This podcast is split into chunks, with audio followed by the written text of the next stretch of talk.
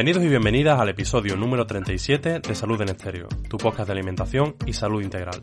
Me llamo Borja Caballero, arroba Nutrifriki, soy técnico superior en laboratorio de diagnóstico clínico, graduado en nutrición humana y dietética y cherry picker en el Valle del Jerte. Hoy tenemos la última parte de la entrevista a Javier Sánchez Perona, que es profesor asociado de la UPO y científico titular del CSIC.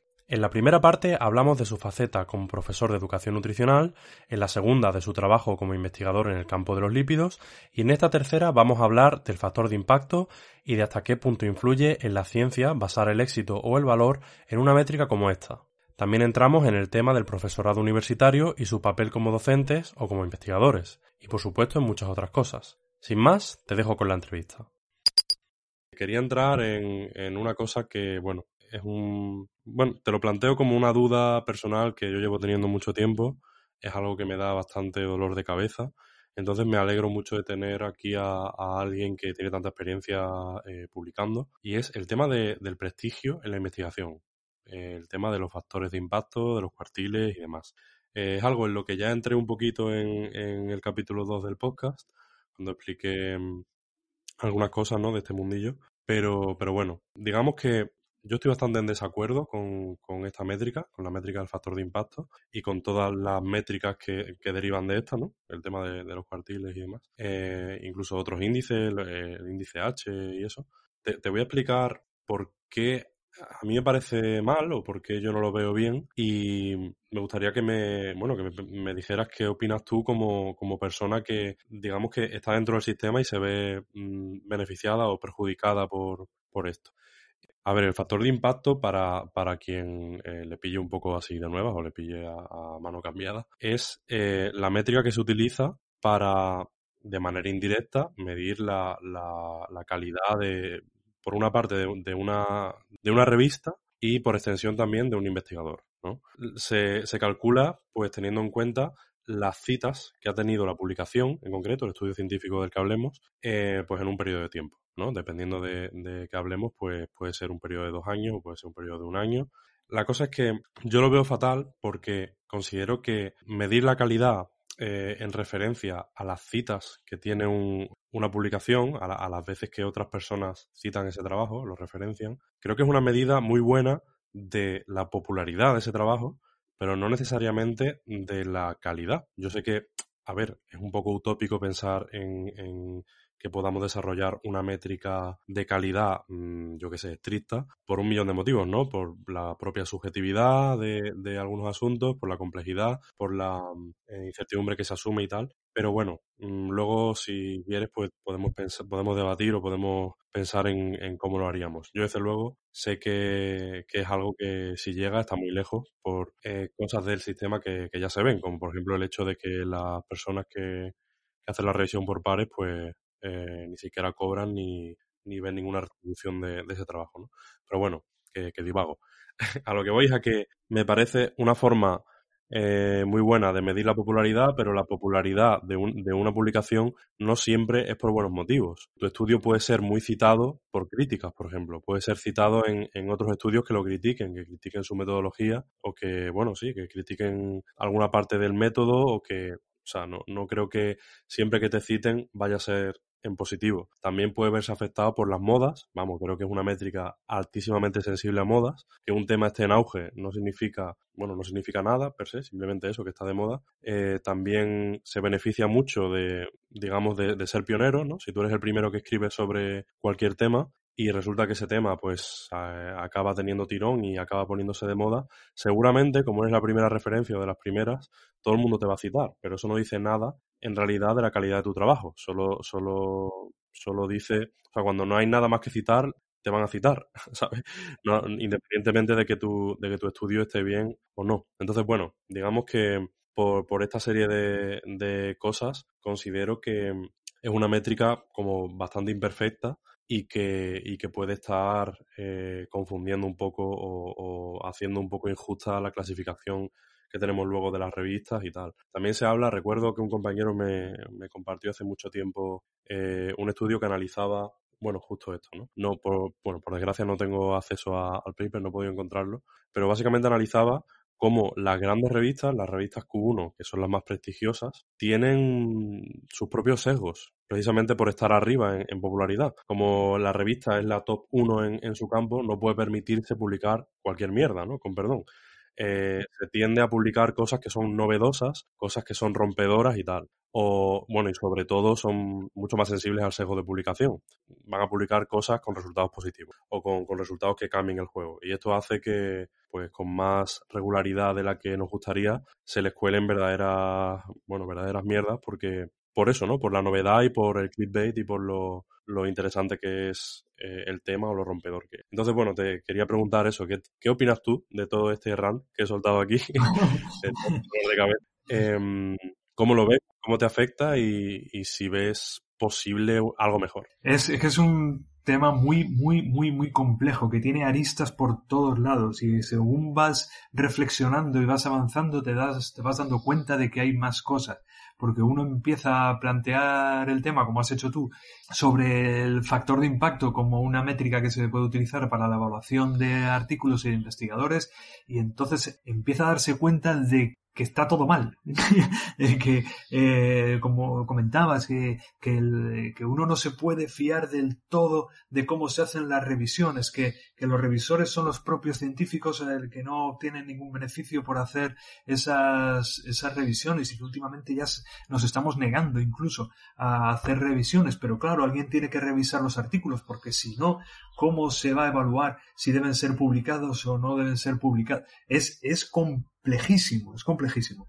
El problema que tenemos es que evidentemente la ciencia hay que evaluarla, no se, no se puede eh, admitir todos los trabajos por igual, los haya hecho quien los haya hecho de la manera que los haya hecho. Eh, es evidente que se tiene que evaluar.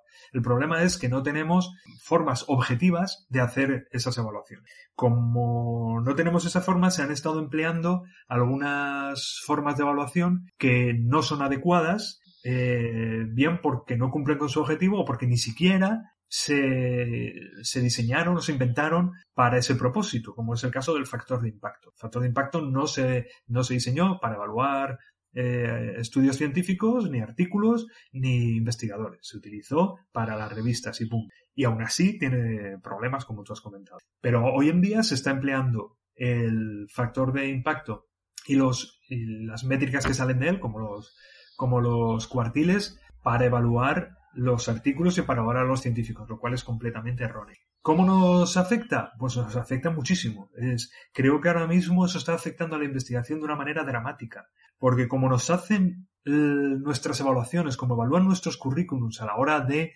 eh, pedir un proyecto, a la hora de conseguir un contrato, a la hora de conseguir una plaza en una universidad o en un centro de investigación, nos evalúan nuestra producción científica en función de esos factores de impacto y uno lo sabe a priori, uno intenta dirigir sus investigaciones de tal manera que se terminen publicando en revistas con el factor de impacto más alto posible. Y tenemos muchas veces eso más en cuenta que el propio resultado de la investigación y, la repercusión eh, social eh, que esa publicación puede tener. Es decir, nos importa más la revista en la que vamos a publicar que en sí el resultado que puede tener eh, como beneficio para la sociedad, que es en realidad para lo que trabajamos los científicos. Por lo tanto, está, afectando muchísimo a la, investigación.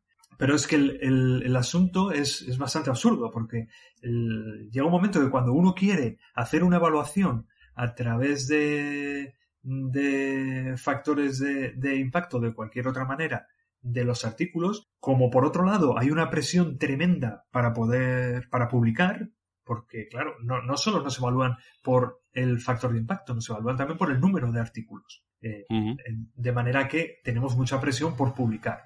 Llega un momento en el cual tenemos tantos artículos que la única manera de poder evaluarlos de una manera rápida, de una manera eh, eficaz, es a través de métricas sencillas como el factor de impacto. En realidad, lo que debería hacer cada comité de evaluación eh, es coger cada artículo, leérselo y dar una valoración de ese artículo y del impacto real que tiene sobre la sociedad los resultados obtenidos en, ese trabajo. Pero esto es materialmente imposible porque un científico medio que saque una plaza de, de científico titular en el CSIC, por ejemplo, pues ronda los 50 o 60 artículos.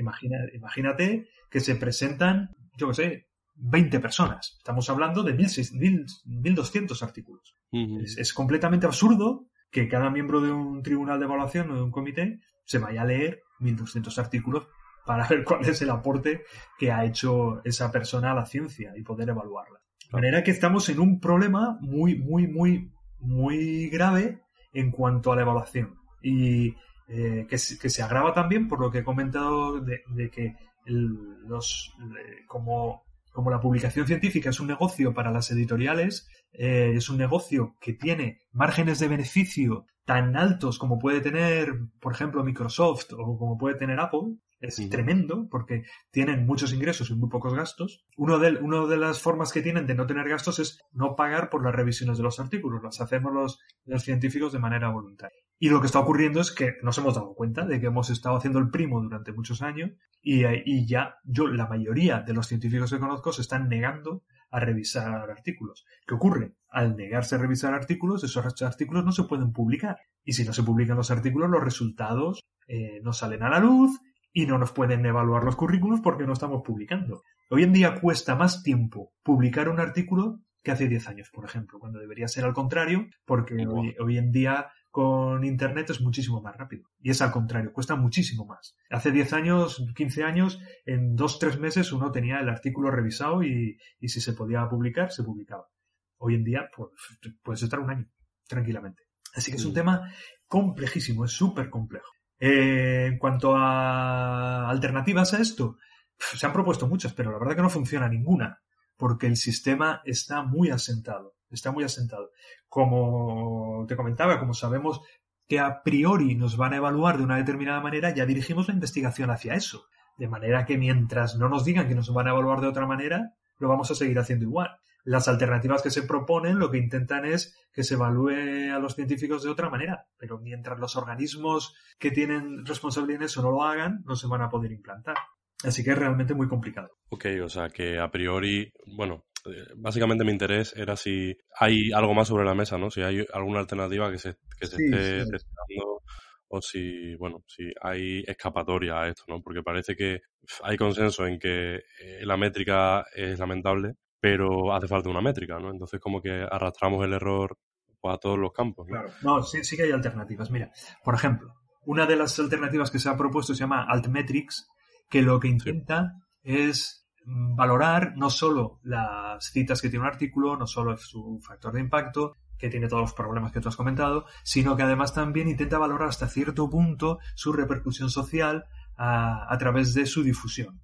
Por ejemplo, si, se ha, citado en, en, medios de comunicación, en blogs, en redes sociales, etcétera. De manera que, bueno, por lo menos vamos un poquito más allá. Por lo menos ya no solo valoramos si, si se ha citado mucho por otros científicos, sino si le está llegando al público que es una cosa que también hay que valorar. Evidentemente eso tampoco nos dice nada sobre la calidad del artículo, pero bueno, por lo menos vamos un paso más allá.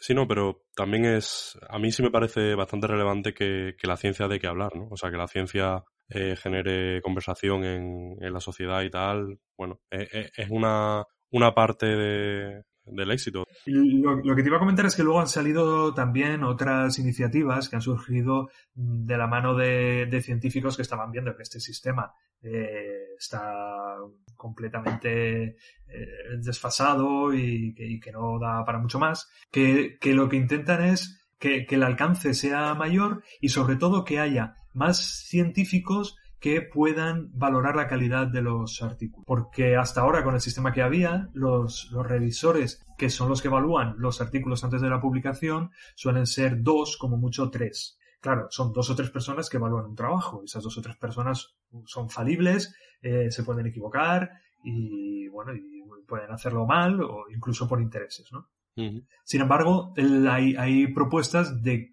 de que sean muchas más personas las que los puedan valorar. Entonces ahora mismo hay, por ejemplo, repositorios donde uno puede dejar su artículo escrito en ese repositorio, se llama preprint a esto, y antes de que sea valorado por una revista, ya lo revisan otros científicos. Esos científicos te pueden dar información sobre defectos que pueda haber, incorrecciones, eh, cosas que no te has dado cuenta, y tú puedes eh, coger ese artículo y eh, hacer las correcciones oportunas para poder volver a publicar. Ese, ese es, es un, ejemplo. Y luego, en cuanto a la evaluación, también hay un, un movimiento que se llama el Manifiesto Leiden, que dice que hay que tener en cuenta no solo el, el artículo, el estudio en sí, sino muchas más cosas. Por ejemplo, que tienes que tener en cuenta también el, el, lugar donde se ha realizado ese estudio. Porque no es lo mismo realizar un estudio en Estados Unidos que realizar un estudio, yo que sé, en Bolivia. De manera que las implicaciones que el estudio pueda tener para los bolivianos, por ejemplo, de un estudio realizado en Bolivia, se tiene que valorar también. Si, si, los revisores de ese estudio son de Estados Unidos y no entienden las valoraciones, las, perdón, las implicaciones que el estudio tiene para los bolivianos, pues no lo van a valorar bien. Entonces eso hay que tenerlo en cuenta. Y como eso, otro montón de factores. ¿Qué ocurre? Que todavía se, se hace más compleja la evaluación. Así que lo que se propone es que se que al valorar un científico, perdón, al evaluar a un científico, se valoren solamente algunos de sus artículos más relevantes y no se evalúen todos los artículos que tiene, sino solamente aquellos que de verdad estén eh, aportando eh, algo relevante a la sociedad. En algunos países, algunas, algunos organismos evaluadores ya están implantando normas de este tipo, pero en España no, y, todavía son pocos los organismos.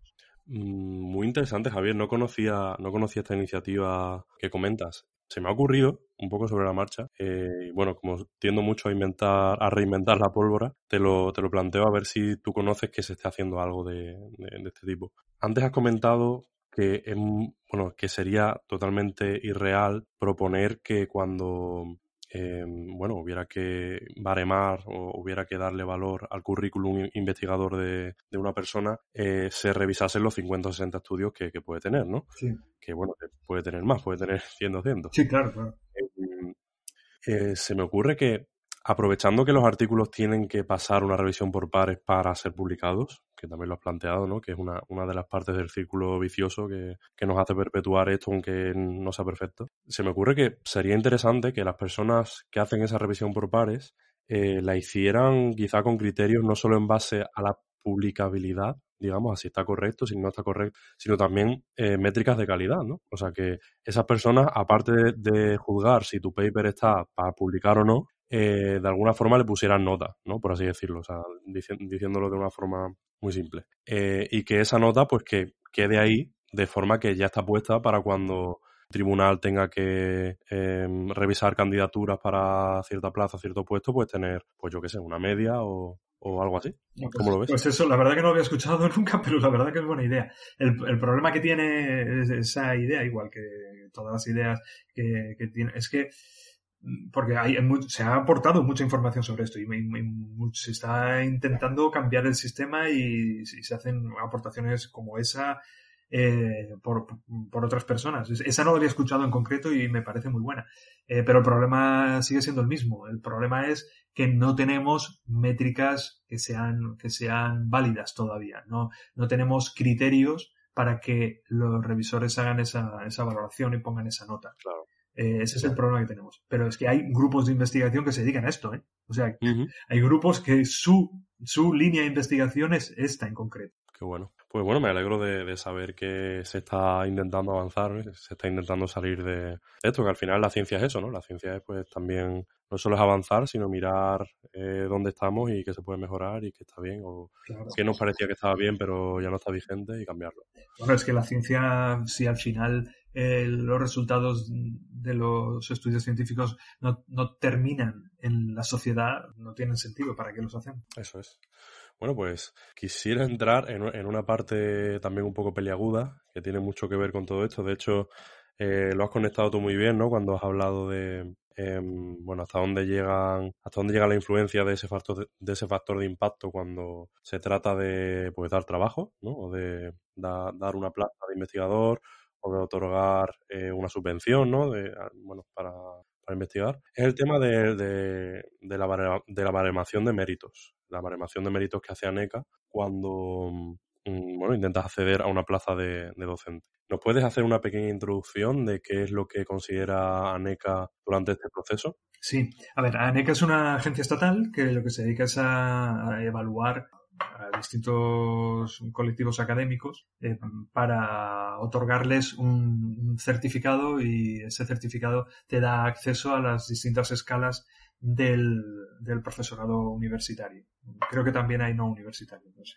Eh, en el caso del universitario, que es el que yo conozco, lo que hace es que eh, te barema tu currículum en función de tu actividad profesional que has tenido. Y si alcanzas unos determinados mínimos, pues te otorga un certificado que te permite acceder a, una oposición para profesor titular o para catedrático o para profesor contratado doctor, etcétera, para las distintas escalas. Eso es lo que funciona. O sea, eso es lo que, cómo funciona la NECA, o sea, lo que se dedica. Es una, es una actividad que tiene esta agencia que es necesaria, yo creo, yo creo que sí que es necesario porque del mismo modo que a los científicos hay que evaluarlos, a los profesores también hay que evaluarlos. Y que antes simplemente cualquiera podía más o menos con unos determinados conocimientos o, determinada eh, experiencia científica podía ponerse a dar clases en la universidad y, en realidad pues a lo mejor experiencia docente no tenía. Eh, simplemente como era investigador pues ya podía hacer docencia. Y ahora la NECA se ha puesto más restrictiva en ese sentido y aunque valora también los méritos investigadores, él valora mucho ya los méritos docentes también. Me alegro de lo, de lo que me comentas porque tenía la impresión por algunos profesores con los que he hablado o algunos compañeros, bueno, no mm, sin plaza, ¿no? Algunos doctorandos que con los que me he cruzado en, el laboratorio durante la carrera, de que tenía mucho peso la investigación y muy poquito la docencia. Aunque también, o sea, me refiero a méritos de investigación versus méritos de docencia. Aunque también, eh, en cierto modo, se, se puede entender porque entiendo que los méritos docentes, para tú tener experiencia dando clases, necesitas una plaza, ¿no? Entonces es la pescadilla que se muerde la cola. Es imposible que tengas experiencia docente para acceder a un puesto de docente. Pero bueno, te voy a, voy a cambiar un poco cómo tenía planteada esta pregunta. Yo normalmente, al final de todas las entrevistas que hago, eh, bueno, ya, ya te sonará, ¿no? Si la sigues, planteo una serie de preguntas cortas y tal. Y una de las que hago es una pregunta un poco, bueno, que a quién quieres más, ¿no? Papá o mamá, le, les pregunto a los Nutris que de manera indirecta, ¿vale? Como con una pregunta así eh, más informal, ¿qué, ven más importante en la salud, ¿no? Si la alimentación o, el movimiento, el ejercicio, ¿vale? Voy a jugar con esto también y mm, te voy a preguntar qué crees tú que, que debería pesar más en la baremación de, de los méritos de, un profesor, ¿no? De una persona que va a dar clase en la universidad. ¿Crees que es más importante que esta persona esté, o sea, que sea top en investigación o que sea top en docencia? Ni una cosa ni la otra. yo creo, a ver, las dos cosas son importantes. a ver, todo esto, el, problema de todo esto es que la universidad tiene distintas funciones. La universidad tiene función investigadora y también tiene función docente. Entonces a los, a los profesores se les pide que tengan las dos facetas, que tengan la faceta docente y la faceta investigadora. Creo que no tiene por qué tener más peso una que la otra, que las dos pueden tener peso, pero hay diferencias en cuanto a cómo las planteamos. El, por ejemplo, en la faceta investigadora es una faceta que es importante en la universidad, pero que la formación se, se obtiene con el propio trabajo. O sea, uno cuando realiza una tesis doctoral y la termina ya es doctor, ahí ya se forma como investigador. A partir de ese momento, toda la formación que tiene es la propia experiencia la que la, que la, aporta, ¿no? Por lo menos hablando en cuanto a, en cuanto a currículum, que es, de lo que se trata cuando estamos hablando de, méritos de baremación. evidentemente uno se sigue formando, ¿no? Uno hace cursos, etcétera, pero bueno, eh, en cuanto a lo que nos van a evaluar en estos baremos, eh, se, adquiere esa formación por la experiencia. En cuanto a la docencia, lo que tú comentas, ¿no? Que, si no tienes la oportunidad de, dar clases, ¿cómo vas a adquirir horas de docencia? Bueno, eso es una realidad. Pero es que luego hay otro factor que, normalmente no se tiene en cuenta, o no se tiene en cuenta mucho, y la NECA sí que lo tiene en cuenta, que es la formación docente. Es decir, a la mayoría de profesores que yo he tenido cuando yo estudiaba, nadie les había enseñado a dar clases y algunos eran muy malos. A lo mejor eran fantásticos investigadores, pero como docentes eran muy malos. Había otros que eran muy buenos, pero normalmente estos eran por autoformación, ¿no? Y eso es algo que, que, no se suele tener en cuenta, que la mayoría de los profesores no han recibido mucha formación como docentes, pero que sí se considera dentro de los, de, de los baremos de la, de la NECA. De todas maneras, yo sobre todo esto, yo enmiendo la plana. Yo entiendo que la universidad tiene, tiene que haber, tiene que tener las dos funciones. La función divulga, perdón, la función eh, docente y la función investigadora. Pero lo que no termino de entender es por qué las dos funciones tienen que eh, existir, tienen que coexistir en la misma persona, en el mismo profesor. Porque es que además al profesor ahora ya se le están pidiendo más cosas. Al profesor se le, se le pide también que además de ser buen docente, que, ser, que sea buen investigador, que sea divulgador. Porque, claro, como es investigador, tiene que divulgar esas investigaciones.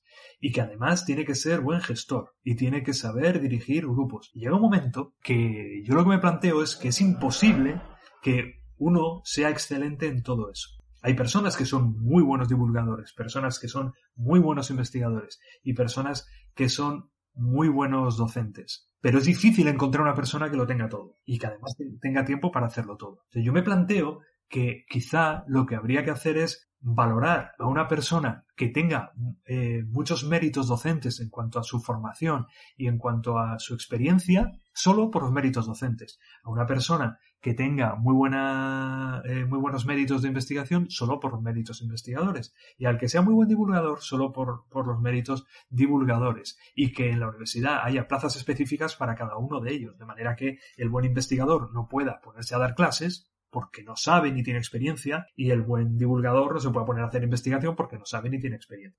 Entonces, no se trata de que la universidad deje de, hacer sus funciones investigadoras o sus funciones eh, docentes, sino que haya personas especializadas en docencia, personas especializadas en investigación, personas especializadas en divulgación y personas especializadas en eh, gestión de proyectos de investigación, por ejemplo, dentro de cada área, de cada departamento, de cada facultad, como eso se organice. Creo que eso sería mucho más eficiente que lo que estamos haciendo ahora, que es intentar pedirle a todos los profesores que sean buenos en todo. Y no se consigue, claro algunos se quejan porque se tiene mucho en cuenta la investigación y el que es buen investigador y tiene muchos papers se queja porque se tienen, le piden muchas horas de clase. Eh, creo que, claro, que, no puede ser todo. Bueno, la verdad es que no, no había escuchado nunca esta visión y estoy totalmente de acuerdo contigo.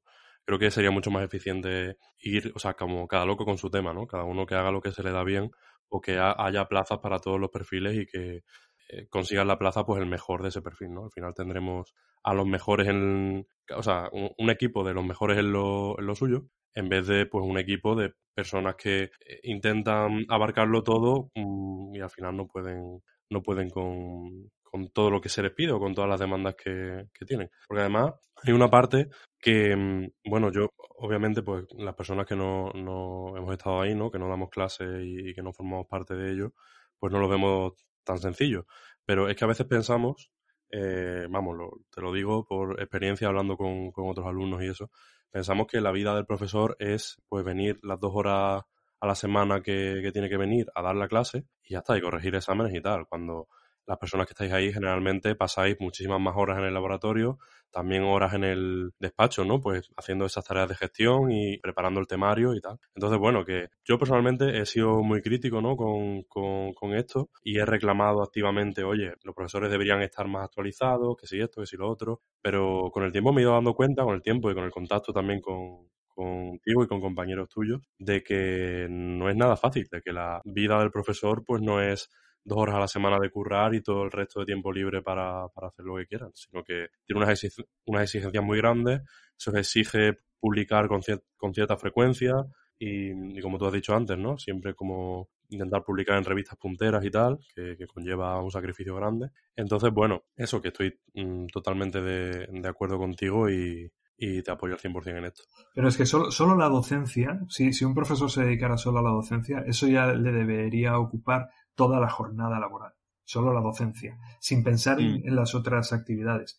Porque para hacerlo bien requiere mucho tiempo. Entre otras cosas, por ejemplo, actualizarse conocimientos, pero también en formarse, nuevas eh, técnicas, eh, proyectos de innovación docente. Hay un montón de cosas que se pueden hacer.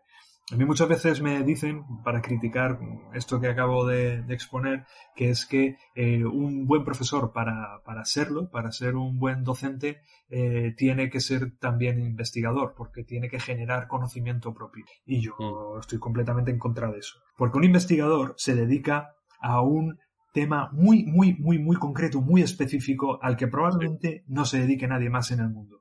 ¿Cuántas de todas las horas de clase que tiene que dar las va a dedicar a ese tema en concreto? Muy pocas. El resto de, la, formación que va a adquirir ese profesor la va a adquirir de leer el trabajo de otros. Con lo cual, mm, no sé, no, no le veo yo el, interés de que, de que uno sea investigador. Al final, la mayor parte de la, de la información que va a transmitir a los alumnos va a proceder del trabajo de otros. Eh, totalmente de acuerdo. ¿eh? Esto, esto lo traté también, bueno, surgió este debate hablando con José María Puya, una entrevista que le hice, y también surgió esto, y es que tendemos a pensar, porque bueno, los profes son, son personas que han sacado el doctorado, ¿no?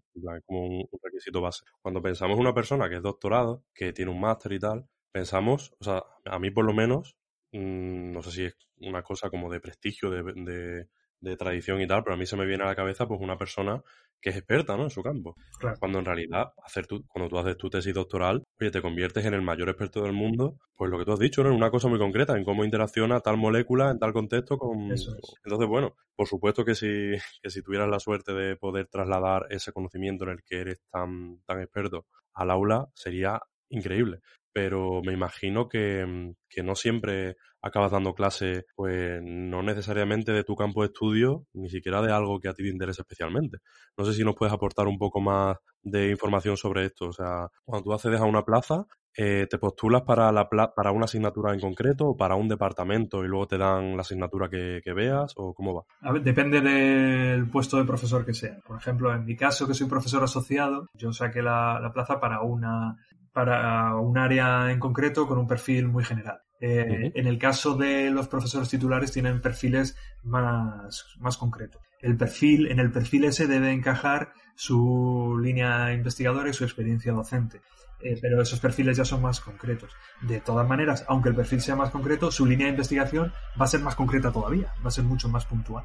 Bueno, Javier, eh, llevamos ya dos horas de tertulia. La verdad es que estoy disfrutando un montón de hablar contigo. Me gustaría me gustaría de verdad tirar del hilo de, muchas de estas cosas que hemos tratado, pero vamos a, intentar no pasarnos demasiado de tiempo.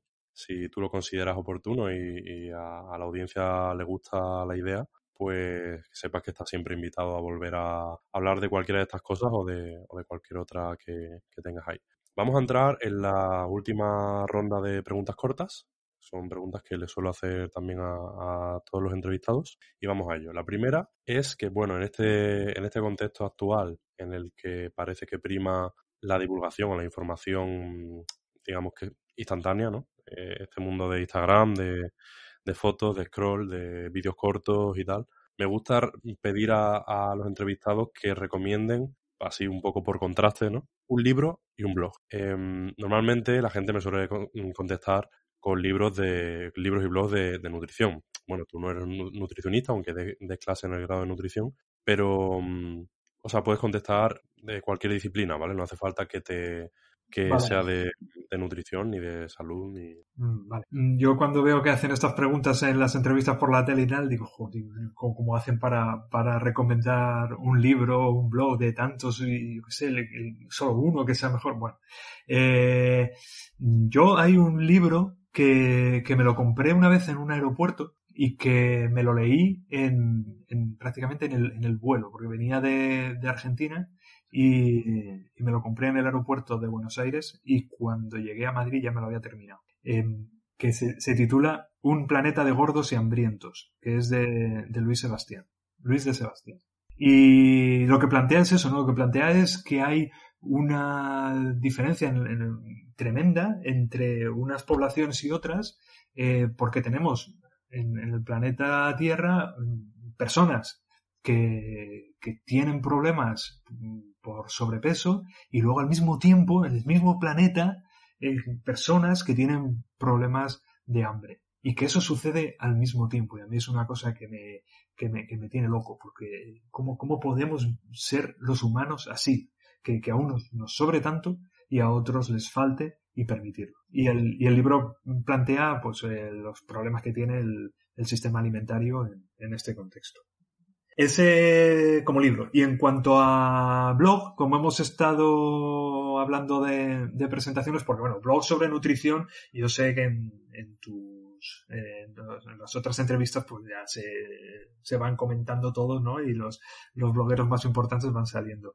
Pero que... Sí, incluso, incluso se repiten ya. Claro, claro. Entonces eh, quería, quería proponer un, un blog eh, que tiene una cantidad bárbara de información sobre presentaciones, hablar en público, etcétera, que es El arte de presentar de Gonzalo Álvarez Marañón. Esta persona fue el que impartió el primer curso que yo hice sobre presentaciones y que me cambió la vida y me hizo ver todo esto del, de la oratoria de, desde un punto de vista completamente distinto. El arte de presentar se llama. Qué bueno, qué bueno. Yo conozco, conozco el proyecto del arte de presentar, eh, pero yo no, nunca he leído su blog. Le sigo, bueno, lo empecé a seguir en Twitter hace tiempo sí. y últimamente lo que sí estoy consumiendo es su podcast. Sí. Para los oyentes que, que estén interesados, también hay un podcast con el mismo, el mismo título. Sí. Yo recomiendo más el blog que el podcast porque este, esta persona se dedica ahora a asesorar empresas y para, para oratoria, porque claro, todas las empresas tienen que hacer presentaciones permanentemente. Y, y el podcast tiene el, el, enfoque que tiene el podcast es más dirigido hacia empresas. Hablan mucho, a lo mejor, de liderazgo, de coaching, de cosas así. Y en el, en el blog, como tiene entradas más antiguas, eh, habla más de forma general para cualquier tipo de persona. Ok, pues tomamos nota. Eh, la siguiente pregunta que siempre hago es, eh, hace referencia a los mentores. Eh, ¿Cuáles dirías que son tus mentores o tus mentoras en la vida? Al igual que antes, no, no, tienes que contestar pensando en, bueno, en tu campo de estudio, en tu profesión. Es algo más, más global, ¿no? Más, vital. Eh, ¿Ves? Cuando decías al principio que, que, me hacías una pregunta difícil cuando hablábamos de presentaciones y eso, que para mí esa no era difícil, para mí esta es la difícil. Por el mismo motivo que comentaba antes del libro y el blog. Pero, a ver, mm, yo dándole vueltas a esto, yo creo que desde el punto de vista científico ha habido una persona que me ha influido mucho, que de hecho hizo cambiar mi línea de investigación, que era mi jefa de mi estancia postdoctoral en Londres, que se llama Cathy Botham, eh, y ya se jubiló. Y esta mujer, que era una mujer que era bastante poco sociable, era difícil tratar con ella, la verdad, pero era una mujer que tenía una habilidad que yo he encontrado en muy pocas personas, que es la habilidad de hacer fácil lo complejo. Ella te planteaba experimentos, eh, investigaciones, eh, conceptos, etcétera, complejos, pero te los hacía muy fáciles de entender. Y de hecho es de las personas que mejor escriben ciencia en eh, artículos científicos, en publicación. Uno, uno, se lee un artículo de, esta mujer y, y, le parece que todo lo que ha hecho es súper sencillo y se entiende todo perfectamente. Eso por un lado. Y por el otro lado, ya desde un punto de vista más personal, hay una persona también que me influyó mucho en cuando era bastante más joven, cuando tenía entre 19, 20, 22 años, que era, esto no te lo vas a creer, el, el, cura de mi parroquia. que era un franciscano que se llama José Luis Aguirreche, yo soy vasco, y él era de, de bueno, él es de un pueblo de, de Guipúzcoa que se llama Regil, un pueblo muy pequeñito, pero estaba de, de cura eh, franciscano en Mondragón, que es mi pueblo. Y le llamábamos Chelis todos.